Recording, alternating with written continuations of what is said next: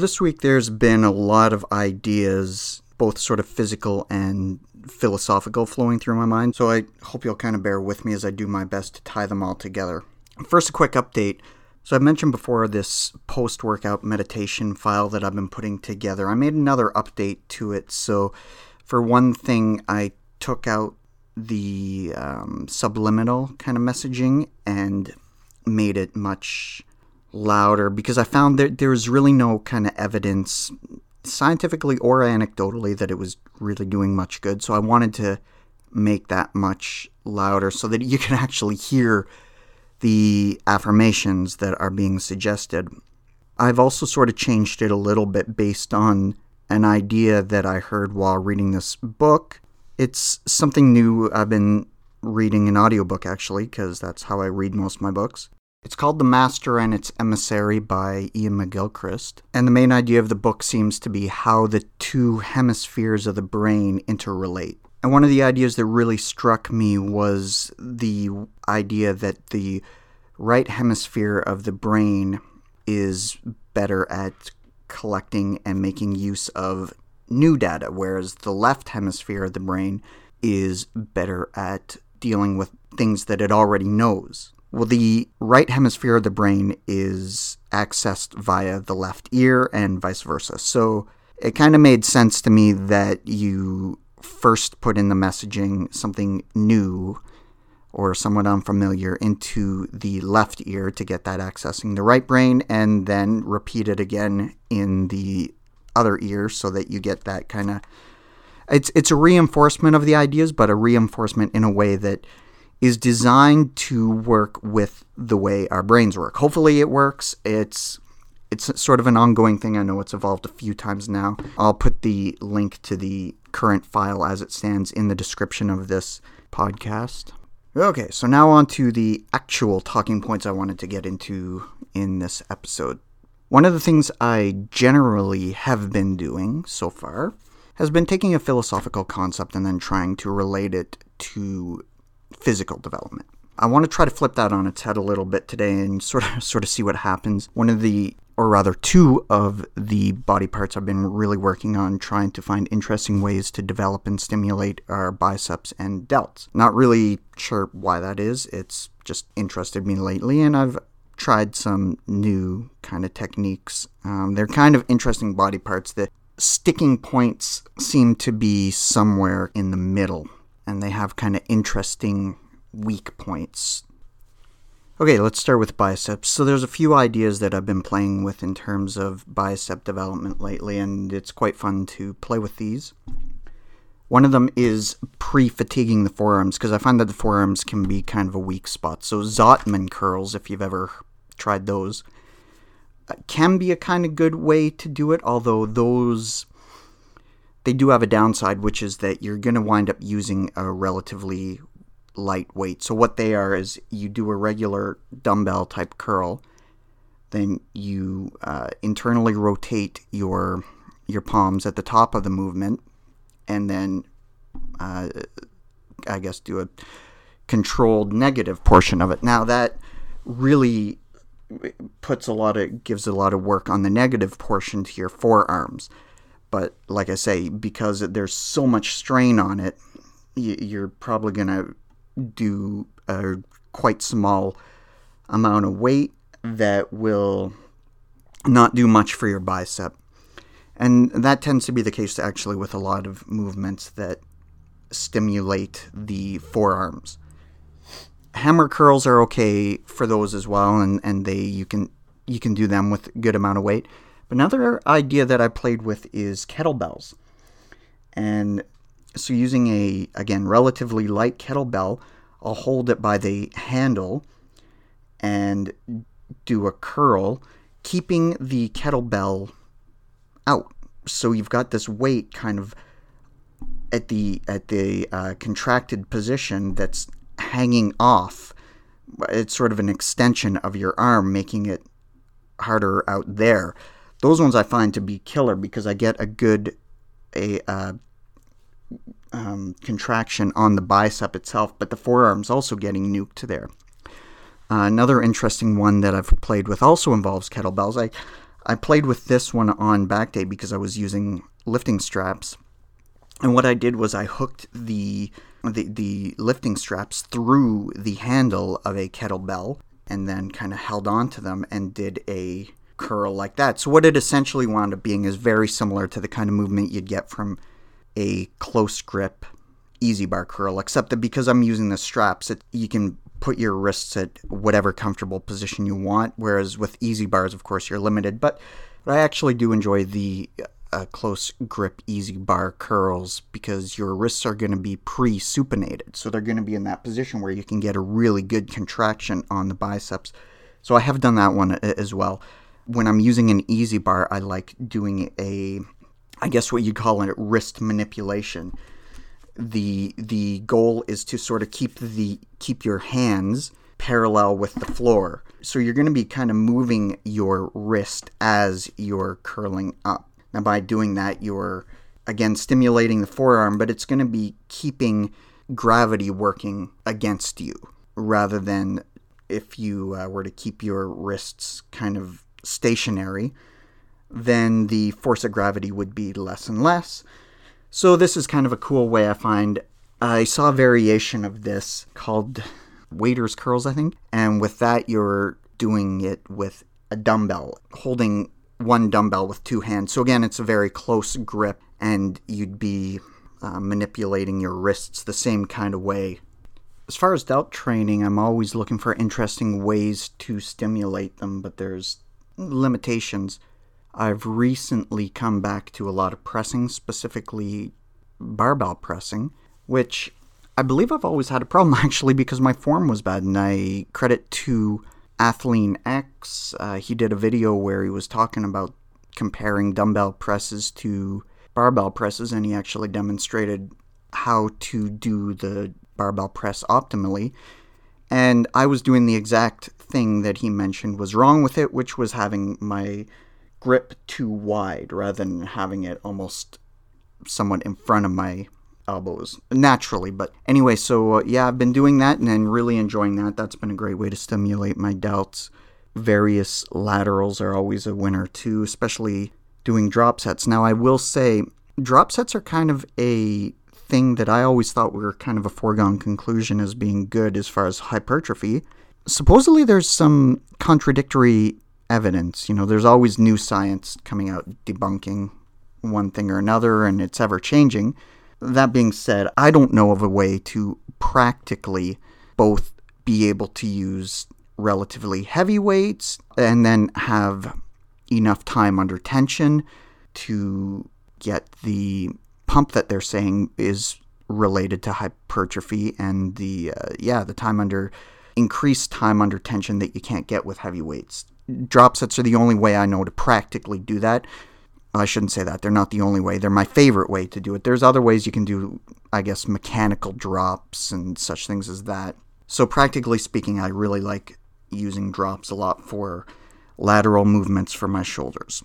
But really, when it all comes down to it, whether it's biceps, whether it's delts, whether it's really any other body part, there's a few principles that I've found have been constant.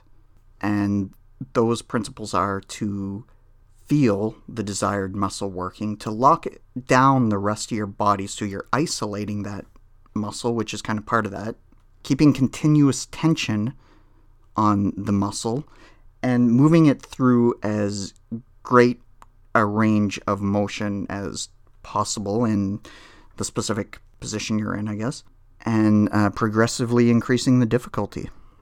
Now, if we want to move these same kind of principles into the world of philosophical or psychological development, mental strength, I think we can see where that can play in too. It comes down to pushing yourself up against uncomfortable places and strengthening yourself to be able to deal with them. One of those ideas I actually talked about in a fairly recent episode where I talked about the boredom technique from the book The Jealousy Cure, where you take an uncomfortable thought and you repeat it over and over again. So I guess what you're doing in this case is you're you're taking a feeling and trying to translate it into a thought. Because that's how we feel. It's not really practical to try to do this technique with a feeling. It's better to take a thought or an idea. So try to realize what this idea is that's coming to you. And you're trying to kind of intercept that before it becomes an emotion. So you're trying to identify what this thought is that you're having that makes you uncomfortable. And then repeat this thought to yourself over and over and over again. And it's kind of the same idea. You're basically taking something that you can't currently deal with and teaching yourself to deal with it. And I do have to say that being able to be more in control of our emotions is probably one of the greatest, if you want to call it superpowers, that as humans we can develop. At least that's my opinion. Um, there was a book that I've been very interested in lately. You all know it. It's Dr. Jekyll and Mr. Hyde. And I think its message has been lost a lot on us lately. I, it was uh, Stevenson wrote it, and it's it's fascinating when you really think about it. So what he's talking about, this Mr. Hyde, it's it's the dark side of your personality. It's passions. It's these impulses inside of you that are immoral and taboo and you you know are not good for others or for yourself even in the long term. But there seems to be something in our society these days telling us if it feels good, then to not engage in it is being oppressive. And I think that's a recipe to long term unhappiness. Certainly not mental strength. I, I'm a firm believer that self control and self discipline is extremely strengthening to character. This Jekyll and Hyde business got me to thinking about the alter ego concept that I brought up in one of the previous episodes as well. Like I said, there's a lot of ideas kind of melding together here. And it occurred to me, or it made me question, if what this alter ego idea was doing was letting loose the Jekyll because the moral of the story, and I think it's a good one, of Jekyll and Hyde is that if you give in to these passions too frequently, if you don't control them or contain them enough, they can take you over and they can become part of the quote unquote real you. So, are these alter egos potentially damaging? Well, I thought and thought and thought, and in the end, I I think it's something different actually. I think it's closer to what you might think of as the Clark Kent slash Superman dichotomy. Both are good characters, but they're different. And, and actually, it relates to another idea I was talking about before about when to stand and when to sit. Or, in other words, when to reevaluate your beliefs and, and your values, even, and when to stand up for them and protect them. And this is kind of where I see the dichotomy between Clark Kent and Superman is Clark Kent would be the one who he's very humble. He's almost childlike. He is learning and reassessing without prejudice. Whereas Superman is standing up for what is valuable and precious to him and worth standing up for. And I think that the Superman one would be a good alter ego for performance and, and for in the gym you're pushing yourself. It's an odd one because he's more about sheer intensity, whereas the the Clark Kent side of it is would be more on the kind of recovery when it comes to physical development. He's more on the recovery end of it and expanding and, and taking the lessons learned from having stood up and using those to grow his character. So as a whole, we become this much better rounded person. And so I suppose it's worth noting that in this analogy, it's far better to spend more time in Clark Kent mode than Superman mode. Now, I don't think it can be understated that Superman is sort of the ultimate protector. And this, I think, is a hugely important role of men specifically women have it too, especially when it concerns children. But it kind of relates back to something I was talking about very early on in the podcast when I was talking about masculinity. And I talked about something that was bothering me at the time, and I couldn't quite put my finger on exactly why it bothered me, just that it bothered me, which was that of wimps, really, and why wimps irritate me so much. And I think that thinking through all these things, this mesh of ideas, kind of helped bring an understanding to me because it's not something that I think I ever put deliberate thought into. Oh, I should be annoyed by wimps. But why is it? Why? And it, don't get me wrong, I'm not saying this is an excuse. I'm saying it to understand because it might sound like an excuse. That's why I'm preempting that.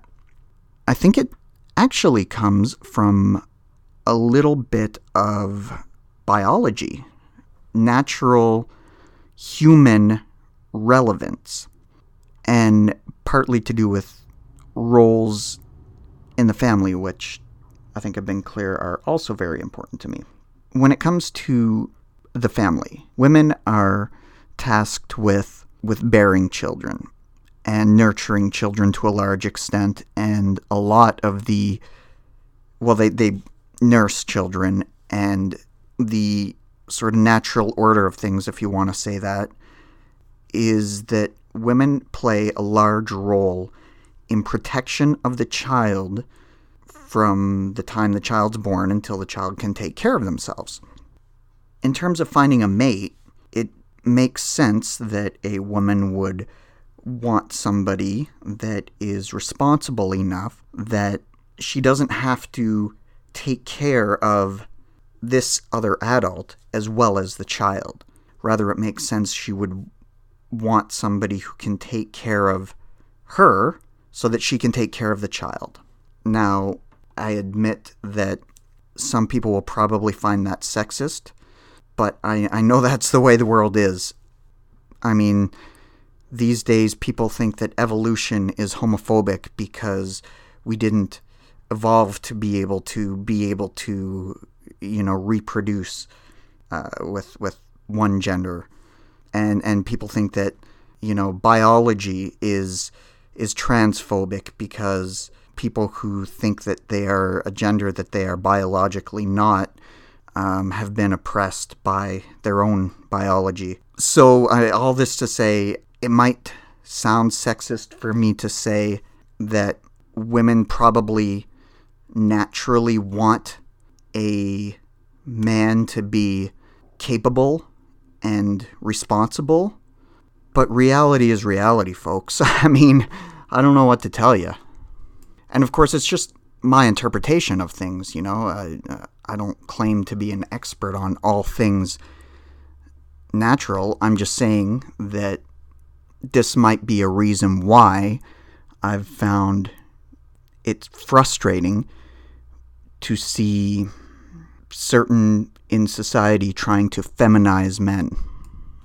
Part of that I know is that I really empathize and I really feel bad for other people, young people, who are falling into these traps being laid.